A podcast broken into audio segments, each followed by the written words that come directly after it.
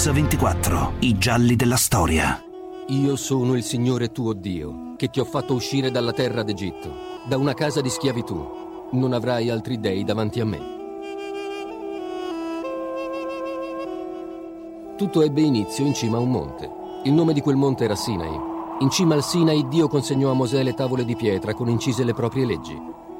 E Mosè consegnò le tavole della legge al suo popolo, raccolto alle pendici del Sinai. Da quel momento in poi Dio e il popolo dei fedeli avrebbero inaugurato un lungo dialogo mai più interrotto per i secoli a venire. Le tavole della legge consegnate a Mosè sul monte Sinai e scritte direttamente dal dito di Dio sono probabilmente il primo messaggio diretto ai fedeli.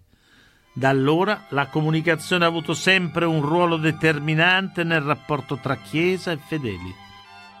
Un rapporto fatto anche di tradizione e formalismi che sembravano indistruttibili. Ma la modernità è entrata prepotentemente nella storia della Chiesa e ha determinato cambiamenti radicali e incredibili. Chi ha pronunciato il primo messaggio radiofonico al mondo intero? Qual è stato il primo Papa eletto in diretta televisiva?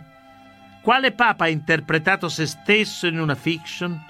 Chi ha celebrato per primo la messa in italiano? Oggi a Mix24 vogliamo raccontare come la Chiesa negli ultimi decenni ha parlato al popolo dei fedeli. Parole potenti e gesti clamorosi compiuti da sei pontefici, da Pio XI a Giovanni Paolo II. In questo itinerario ascolteremo la voce del vaticanista Andrea Tornielli, poi Sandro Magister, Benny Lai, lo scrittore della Chiesa Alberto Melloni, oltre a Ettore Bernabé, presidente della Luxvide. E il nostro racconto parte dalla vigilia del conclave quando è stato eletto Pio XI.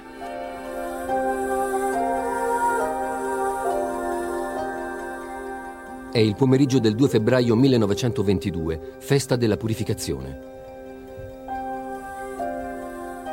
La cella che ha in sorteggio è quella dell'elemosiniere segreto del Papa, la cui ultima camera dà sul piazzale di San Pietro, un piano più su della loggia del maggiordomo.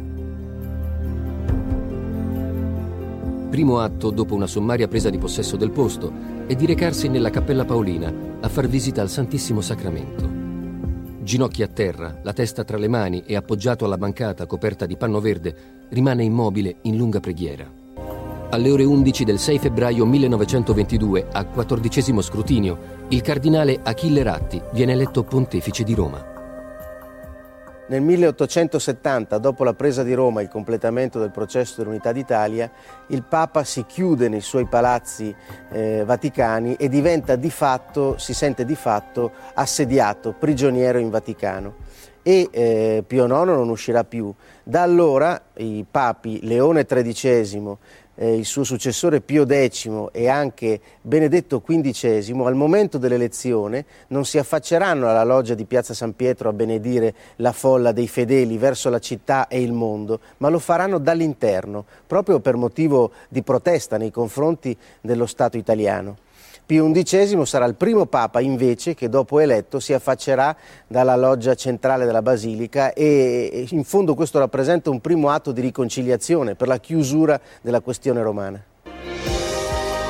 Io voglio che la mia prima benedizione vada come pegno della pace alla quale l'umanità aspira, non solamente a Roma e all'Italia, ma a tutta la Chiesa e al mondo intero. Io la darò dal balcone esterno di San Pietro. La scelta di Pio XI di affacciarsi alla loggia sulla piazza di San Pietro e quindi di uscire in pubblico rompeva per l'appunto una eh, cinquantennale eh, invisibilità del, eh, del, Papa. Rappresenta mh, una presa d'atto del fatto che la questione romana ormai è diventata una questione simbolica. In realtà il Papa non sogna più nessuno che gli restituisca il potere temporale su Roma, ma si aspetta ben altro, si aspetta una soluzione pacifica, concordata, diventerà appunto appunto concordataria della, della questione romana e in qualche modo rimette di nuovo il Papa in comunicazione con le masse, con le masse cattoliche. Il cardinale Bisleti, protodiacono, compare sulla loggia della Basilica ad annunciare ai fedeli adunati in piazza San Pietro la nomina del nuovo Papa. Annunzio vobis gaudium magnum, abemus pontificem, eminentissimum ac reverendissimum dominum cardinalem Achillem Ratti, qui sibi nomen imposuit pium decimum primum. Applausi scroscianti coprono le ultime parole, mentre lo sguardo dei presenti segue incuriosito una cosa del tutto inattesa. Gli inservienti continuano a sistemare sul balcone il drappo di velluto color cremisi e compare il Papa, per la prima volta dopo mezzo secolo. È una vera e inattesa rivoluzione che scuote il mondo intero, è l'inizio di un nuovo tipo di rapporto tra la Chiesa e i fedeli che da allora sarà fatto di gesti, di appelli, di ammonimenti. Un'era di dialogo che saprà approfittare dei mezzi che la modernità metterà a disposizione dei pontefici che seguiranno Pio XI sul soglio pontificio. 12 febbraio 1922, Basilica di San Pietro, incoronazione del nuovo Papa. Dopo la messa pontificale sul podio eretto davanti alla confessione del principe degli apostoli, Pio XI riceve la tiara secondo il rito tradizionale. Durante il corteo di ritorno, più o meno all'altezza della Cappella della Pietà, il segretario di Stato, cardinale Gasparri, avverte Pio XI che i fedeli rimasti fuori del Tempio attendono la benedizione. Conciliaboli tra cardinali.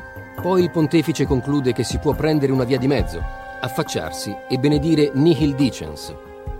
E il Papa, in abiti pontificali, tiara in capo, compare una seconda volta alla loggia esterna della basilica.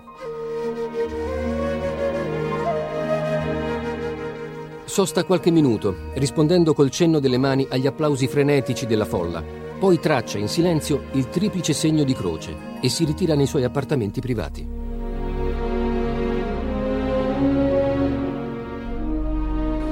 Pio XI non aveva una mh, capacità comunicativa straordinaria, però certamente per quello che allora i mezzi di comunicazione consentivano, il, il, suo apparire pubblico era già qualcosa di sufficiente per instaurare un feeling abbastanza marcato tra il Papa e i suoi fedeli e il mondo intero.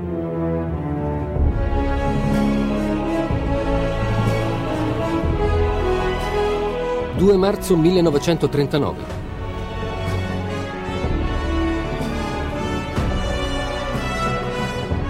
Avemus papam Dominum. Eugenium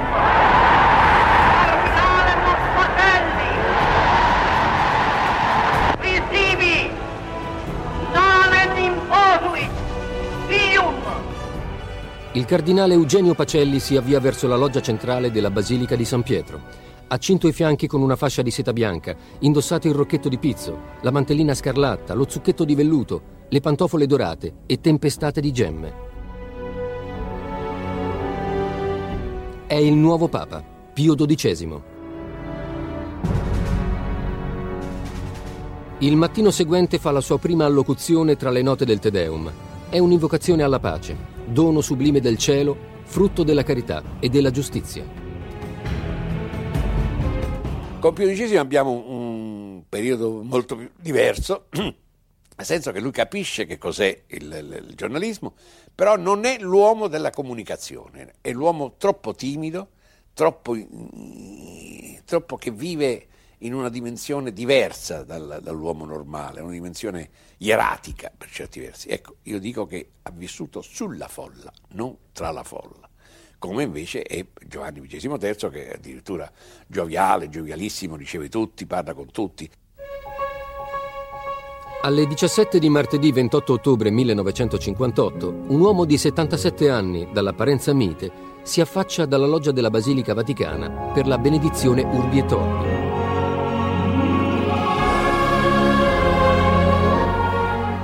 È la prima di un papa neoeletto trasmessa dalla televisione in diretta mondiale.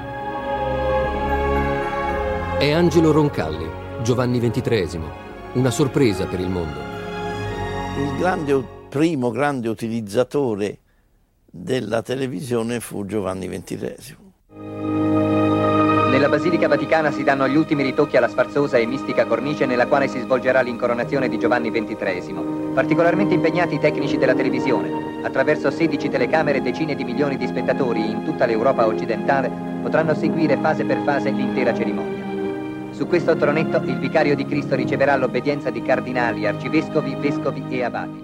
Giovanni XXIII che aveva questo senso di umanità contadina ma aveva girato tutto il mondo, era stato nunzio in tanti paesi, e capì subito l'importanza di guardare nell'obiettivo della telecamera con eh, il fanalino rosso acceso.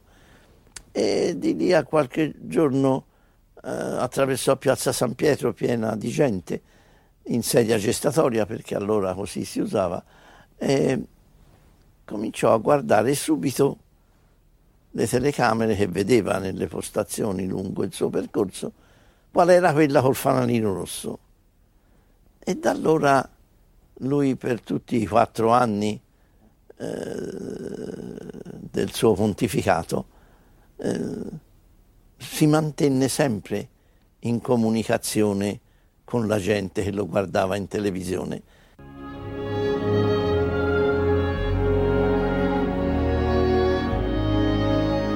Il 4 novembre Giovanni XXIII pronuncia un'omelia che è un discorso programmatico e non esita a rimarcare le differenze del suo stile papale rispetto agli stereotipi consacrati. Rimodella il suo tipo di papa secondo il principio di realtà piuttosto che su paradigmi astratti. Papa Giovanni ha un altro modo di stare davanti alle macchine da presa, di stare davanti ai microfoni della radio, di stare davanti alla, eh, alla folla, che colpisce subito perché rispetto alla ieraticità eh, pacelliana costituisce senz'altro un, uno scarto, addirittura un rovescio, eh, si potrebbe dire. Con la storia del rapporto tra la Chiesa e i suoi fedeli proseguiamo dopo la viabilità. Faircam Distribution, la soluzione adatta per la spedizione dei vostri prodotti in Italia e in Europa. Faircam.com Vi presenta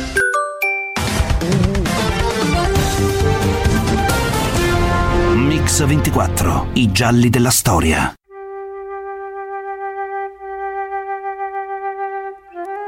Bentornati all'ascolto di Mix 24. Dopo la sua incoronazione a pontefice, Pio XI dà un'accelerazione inaspettata al rapporto diretto tra Chiesa e fedeli. Da allora i pontefici che seguono la sua strada proseguono il suo percorso, un percorso che ha nella comunicazione mediatica la sua forza.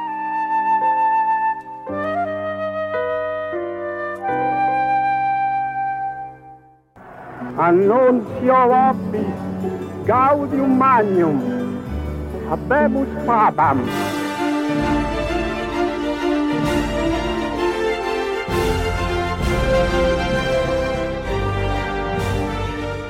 Noi abbiamo coscienza in questo momento di assumere un compito sacro, solenne e gravissimo, quello di continuare nel tempo e di dilatare sulla terra la missione di Cristo.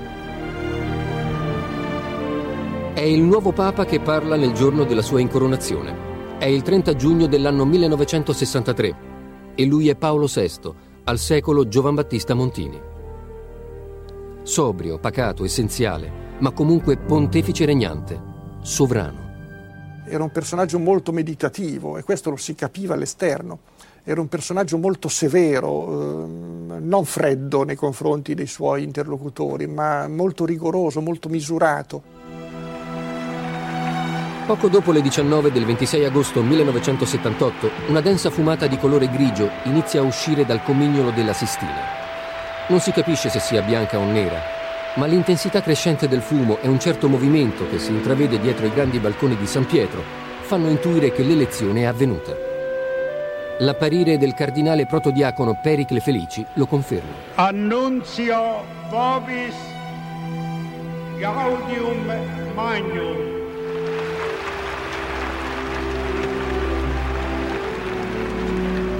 Habemus papam.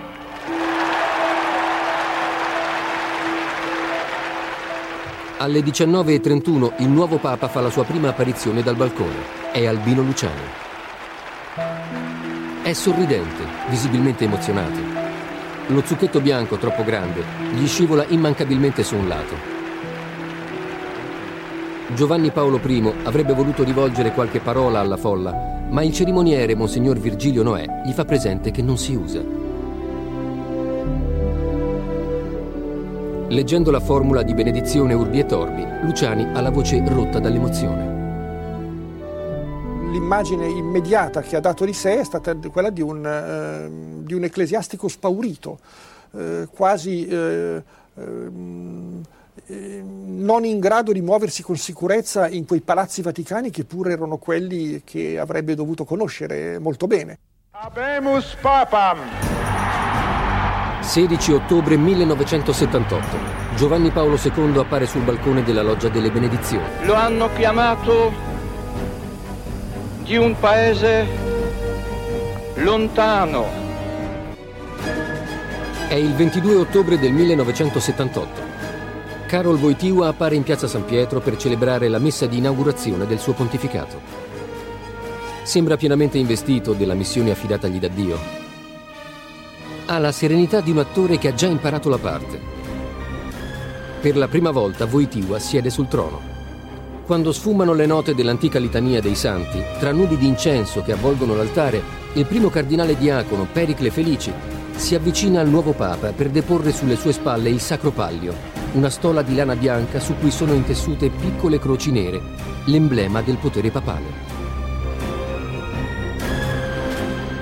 Fin da subito Karol Wojtyła si candida ad essere il pontefice carismatico che avrebbe conquistato le folle nei suoi 26 anni di pontificato.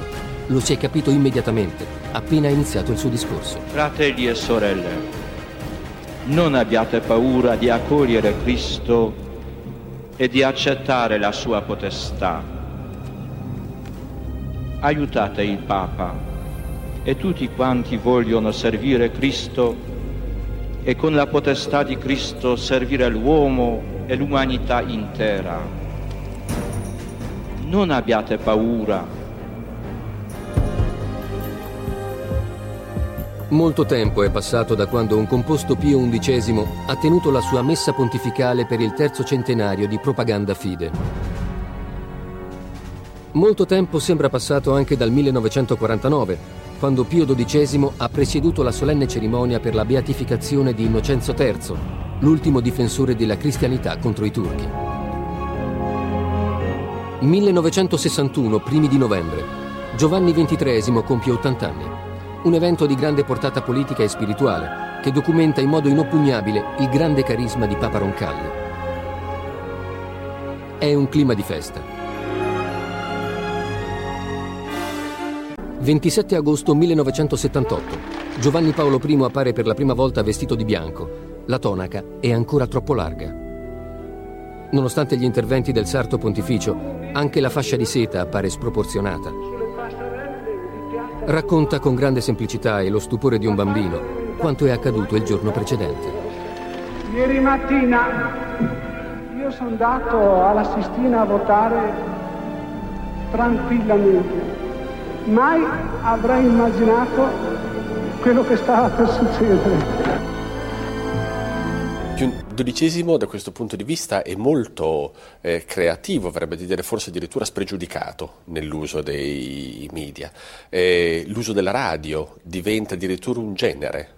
Eh, Pio fa un tipo di documento che non è l'enciclica ma è un radiomessaggio pensato come tale, pensato per essere proclamato per eh, radio e per avere una diffusione, noi diremmo oggi di tipo globale, allora si diceva di tipo mondiale, e con l'idea che la parola del eh, Papa diventa insegnamento per tutti, per chiunque, in qualche modo senza più nemmeno la mediazione dell'Episcopato che era normalmente il soggetto destinatario delle lettere encicliche del eh, pontefice. Il 20 ottobre 1939 Pio XII promulga l'enciclica Summi Pontificatus. È una condanna, seppure indiretta, dell'idolatria dei totalitarismi ma è anche una condanna della guerra che appare come l'epilogo finale di un mondo che ha abbandonato le leggi di Dio. La modernolatria, il dominio della macchina, l'esaltazione della tecnica sono tristi alleati del male che hanno condotto l'uomo dentro il nulla. Pio XII era abituato che a un certo punto, quando doveva correggere, prima di mandarlo in tipografia un discorso, lo correggeva attentamente. Però lo correggeva con che cosa? Ecco la, l'uomo, si può vedere da piccole particolari. Uno parlava a braccio, più un decimo. L'altro invece cercava la penna con cui aveva scritto. Guai, dice, chiedo, chi è che mi ha preso la penna mia? come se qualcuno potesse andare sulla scrivania del Papa e prendere la penna, perché magari era stata spostata nel pulire la penna, e lui voleva la penna col pennino, lui scriveva la penna col pennino, era l'epoca insomma, in cui stilografica era una cosa molto, molto ricca. Continuiamo dopo la pubblicità. Quanto dipendiamo dalla tecnologia nel lavoro e nella vita di tutti i giorni? Sono Enrico Pagliarini e ogni settimana 2024 intervisto i protagonisti dell'innovazione tecnologica in Italia e nel mondo. Tutto quello che devi sapere su intelligenza artificiale, cyber security, cloud e molto altro. 2024 è il programma di tecnologia di Radio 24 in onda venerdì alle 22, domenica alle 13.30 e in edizione podcast con tutte le interviste in versione integrale.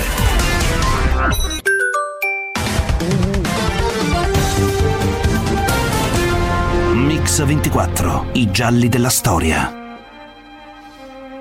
Oggi a Mix 24 stiamo raccontando il rapporto tra la Chiesa e la comunicazione.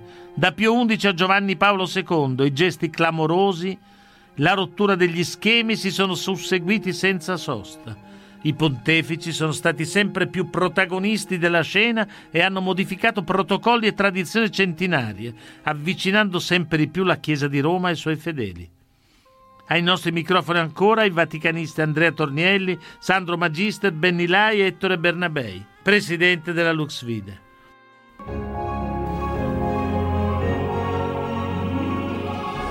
«11 ottobre 1962. Giovanni XXIII inaugura il Concilio Vaticano II. Dall'altare della confessione nella Basilica Vaticana, egli può ammirare dinanzi a sé uno spettacolo mai visto da nessun papa nei secoli precedenti. 2640 padri conciliari, 42 uditori laici, 90 osservatori non cattolici in rappresentanza di 29 chiese o comunità. Il discorso manifesta il progetto di chiesa che Giovanni XXIII sta coltivando. Le sue prime parole ne danno l'impronta simbolica. Gaudet Mater Ecclesia, la Chiesa Madre gioisce. Mette in guardia contro la tentazione integrista a moltiplicare le condanne e recupera la dimensione pastorale della Chiesa, il dialogo con l'uomo moderno e con le culture contemporanee, l'impegno ecumenico e il forte lavoro per la pace. La pace dunque, ancora una volta.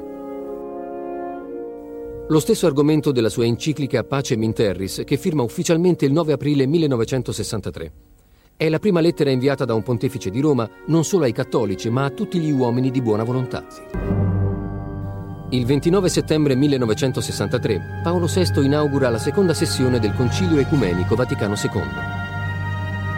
Il concilio cercherà di lanciare un ponte verso il mondo contemporaneo. È il discorso del servo dei servi di Dio.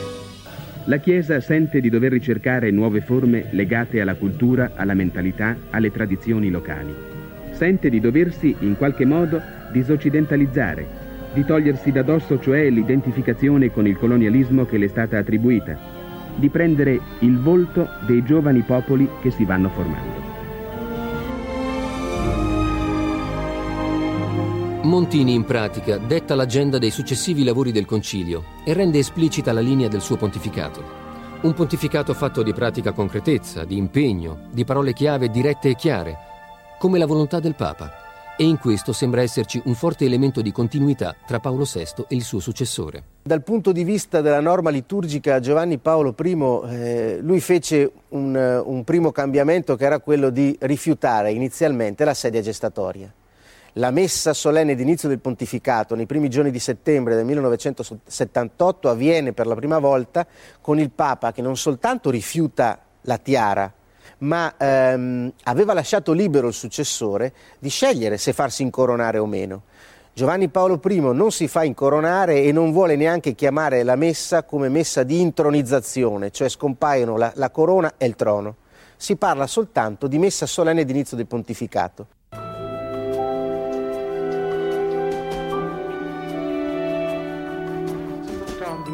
Il 27 agosto 1978 Giovanni Paolo I fa il suo primo ingresso nella Cappella Sistina con i paramenti sacri. Indossa la casula viola e la mitra con la croce che fu di Paolo VI. Ha convocato in cappella anche i cardinali ultraottantenni, per la prima volta esclusi dal conclave che lo ha eletto. Ai porporati e ai milioni di cattolici che lo ascoltano in tutto il mondo, Giovanni Paolo I parla in lingua latina. La voce è limpida, a tratti commossa. Dopo essersi direttamente richiamato ai suoi predecessori, pronuncia per sei volte la parola volumus, vogliamo. Sono i sei punti programmatici del suo pontificato. Bisogna dire di Giovanni Paolo I che aveva sempre avuto, anche in precedenza, quando era vescovo e cardinale e cardinale importante, patriarca di Venezia, eh, una grandissima capacità, quella di nascondersi. Di lui si hanno pochissime immagini televisive e rifuggiva, rifuggiva la, la, l'esposizione. Dirà un cardinale di quei giorni che durante le riunioni preparatorie al conclave Giovanni Paolo I, che non, eh, Albino Luciani, non intervenne mai e, e disse avevamo quasi la sensazione che si nascondesse dietro le porte da quanto non voleva essere protagonista. 7 marzo dell'anno 2000 è la giornata del perdono, nella Basilica di San Pietro, a nome del popolo cristiano. Mai più contraddizioni alla carità nel servizio della verità. Mai più gesti contro la comunione della Chiesa. Mai più offese verso qualsiasi popolo mai più ricorsi alla logica della violenza, mai più discriminazioni, esclusioni oppressioni, disprezzo dei poveri e degli ultimi. Una cerimonia imponente ma anche dirompente per gli effetti e le ripercussioni che ha nel mondo intero. Ora la chiave del pontificato voitiliano è chiara ed esplicita. La Chiesa del terzo millennio appare diversa da quella della seconda metà del Novecento. Da una parte Karol Wojtyła, l'abbraccio commosso del mondo in diretta televisiva, dall'altra Angelo Roncalli, nel periodo cruciale della vigilia del Concilio Ecumenico Vaticano II. E Papa Giovanni era, era veramente, insomma, quella bonomia paterna che aveva, quel, sentirci pa- eh, padre, era, era così, insomma, lui era veramente così. Giovanni XXIII certamente teneva all'aspetto della comunicazione perché è stato il primo Papa a volere che ci fosse un fotografo a testimoniare le sue uscite pubbliche, le visite alle parrocchie, per cui a lasciare traccia di documentazione fotografica di tutto ciò che faceva. I cambiamenti sono il segno di un nuovo corso che vuole la Chiesa protagonista di un rapporto diretto con la modernità. Tra il 1965 e il 1968 Paolo VI affida ai gesti, oltre che alle parole, la forza di suggerire l'immagine di una comunità che si purifica, a partire dallo stesso vertice. Il 13 novembre 1964 rinuncia alla tiara, gesto supremamente simbolico a cui si accompagna il congedo del patriziato romano, la riforma della Corte Pontificia il 28 marzo 1968 e il 15 settembre 1970 lo scioglimento dei corpi militari vaticani. In altre parole, Montini vuole chiarire che il pontificato romano abolisce anche i residui dello Stato pontificio. La maestà della cattedra di Pietro da questo momento in poi e per volere del pontefice è soltanto di natura spirituale. Ma Paolo VI fa di più, proprio sullo specifico liturgico. Il 7 marzo 1965 entra in vigore la più incisiva delle novità, ovvero l'introduzione delle lingue nazionali nella celebrazione eucaristica. Al comando del Salvatore e formati al suo divino insegnamento, osiamo dire, Padre nostro Paolo VI non era un grande oratore televisivo, perché era sempre molto preoccupato e, e, e, che le sue parole avessero un profondo significato religioso. Nel 1965 Paolo VI trasforma il Sant'Uffizio in congregazione per la dottrina della fede e abolisce l'indice dei libri proibiti più di altri rompe con il passato, più dei suoi predecessori accetta la sfida della modernità. Tutto ciò permette al suo successore di compiere fin dall'inizio altri gesti di rottura della tradizione. È il 3 settembre del 1978. Messa solenne di inizio pontificato di Giovanni Paolo I. Albino Luciani rinuncia all'incoronazione. Ma non basta. Appena 20 giorni dopo, il 23 settembre, Giovanni Paolo I va a San Giovanni in Laterano e compie un altro strappo. Interrompe l'uso del noi e parla in prima persona. Posso assicurarvi che vi amo, che desidero solo entrare al vostro servizio. Si spalancano le porte verso il pontificato di Karol Wojtyła. Quello che ha fatto Giovanni Paolo II ed è l'elemento che proprio che lo differenzia dai predecessori è stato quello di riportare prepotentemente quasi la Chiesa sulla scena pubblica del mondo.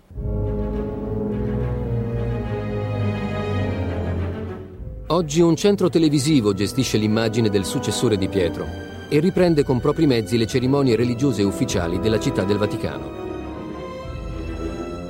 Ma anche questa storia del controverso rapporto tra i pontefici e i mass media ha avuto un inizio e uno svolgimento.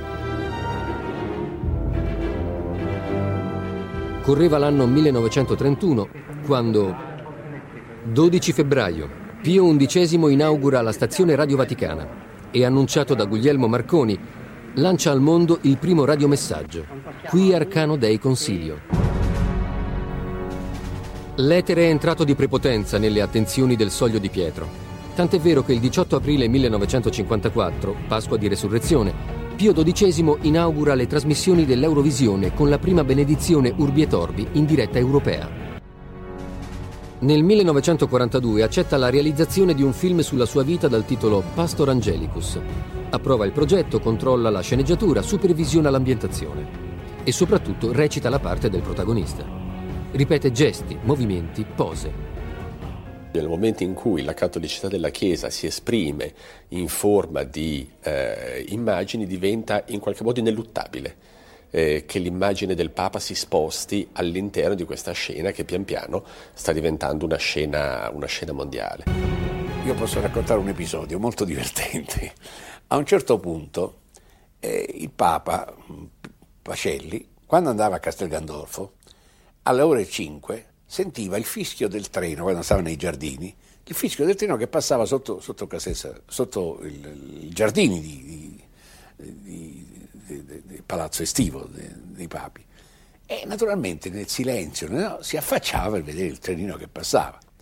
Un gendarme lo andò raccontare questa storia a un giornalista.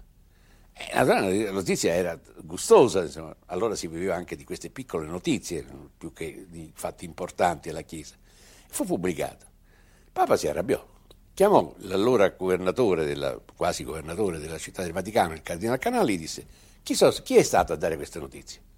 Eh, ci sono i giornalisti, puniteli.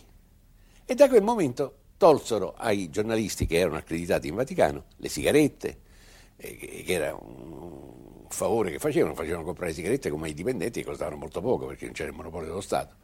E furono così puniti.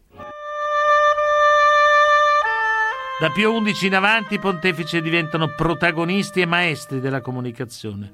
Il rapporto con la stampa, la radio, la televisione, internet diventa fondamentale per perseguire i fini che la nuova Chiesa cattolica desidera, un messaggio di pace, di fede, di fratellanza. Grandi comunicatori dunque, Voitiva certamente, ma anche Luciani, Montini, Roncalli e Pacelli, Pio XII. Attraverso le loro parole è possibile cogliere la forza di un messaggio.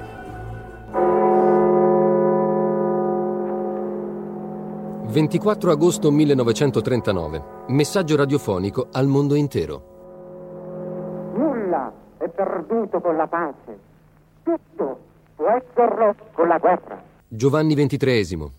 Fede, speranza, carità, amore di Dio, amore di fratelli, e poi tutti insieme, aiutati così, nella santa pace del Signore alle opere del bene. Tornando a casa troverete i bambini, date una carezza ai vostri bambini e dite questa è la carezza del Papa. Troverete qualche lacrima da asciugare, dite una parola buona. Il Papa è con noi, specialmente nelle ore della tristezza e dell'amarezza.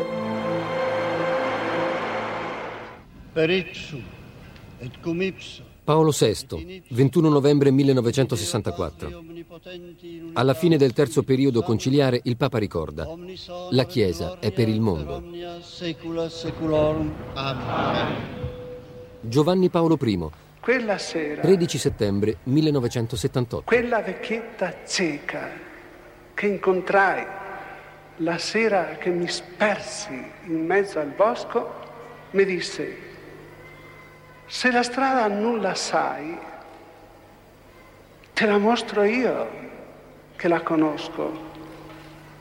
Se c'hai la forza di venirmi appresso, di tanto in tanto ti darò una voce, fino là in fondo, dove c'è un cipresso, fino là in cima, dove c'è una croce. Io risposi, sarà, ma trovo strano che mi possa guidare chi non ci vede.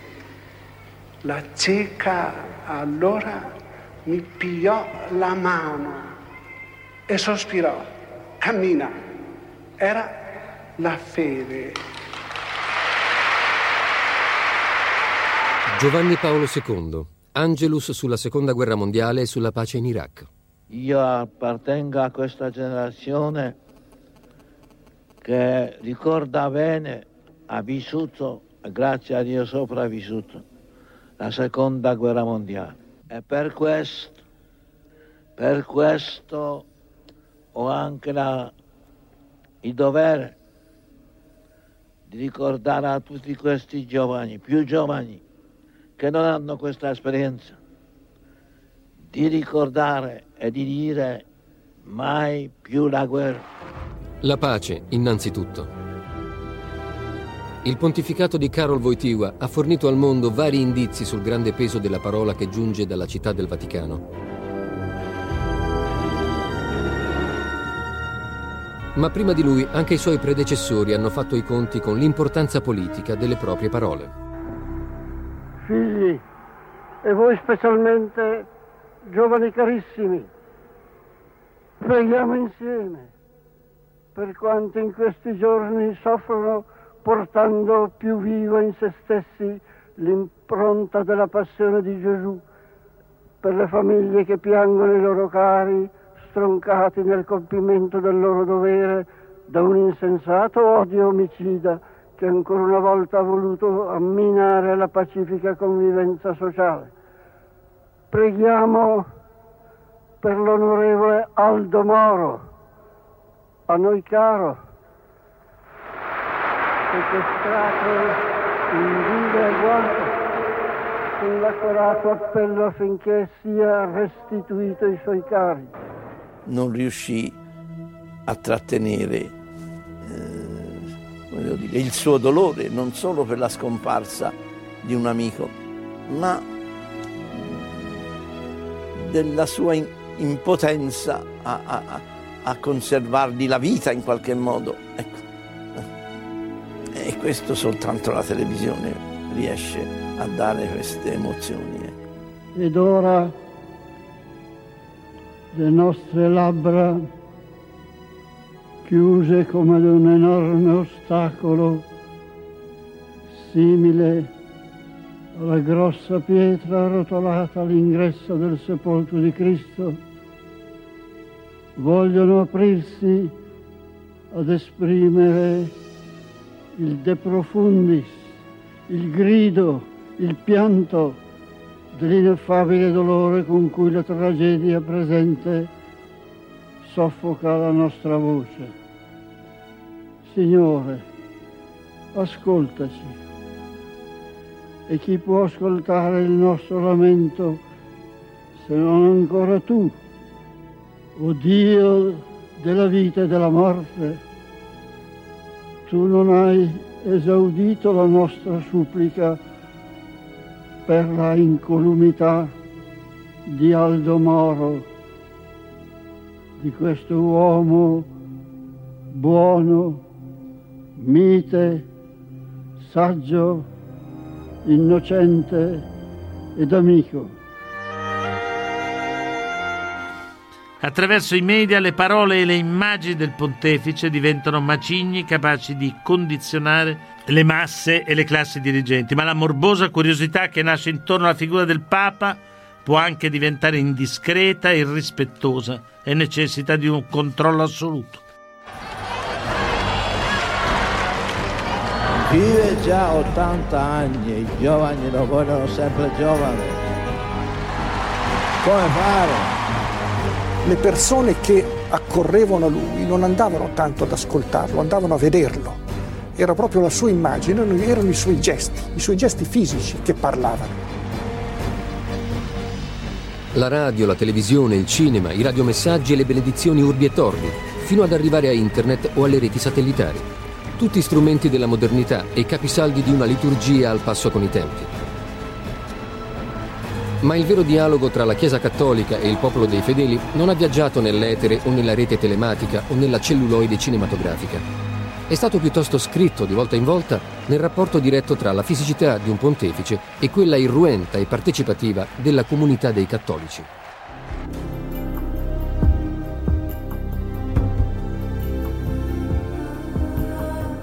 Il 5 dicembre 1936 l'Osservatore Romano, organo della Santa Sede, dà l'annuncio della malattia del Papa. Il corpo del pontefice non è più solo un fatto privato e viene seguito con costante partecipazione. Fino al 10 febbraio 1939, alle 5.31, l'ultimo respiro di Pio XI.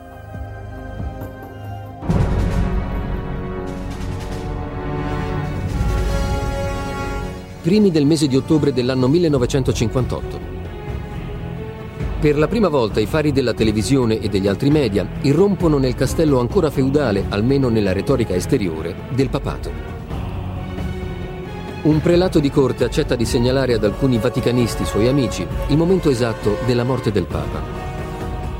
Il segnale è la tenda di una certa finestra del palazzo di Castel Gandolfo, tirata al momento opportuno. I giornalisti sono in agguato nella piazza sottostante.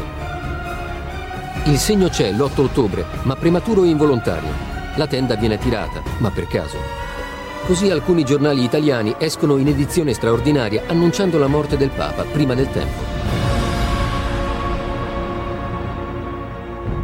Alle tre di notte del 9 ottobre 1958, Pio XII esala l'ultimo affannoso respiro. E dopo la morte viene il peggio. Le foto del cadavere ancora caldo di Pio XII vengono pubblicate da alcune testate nazionali.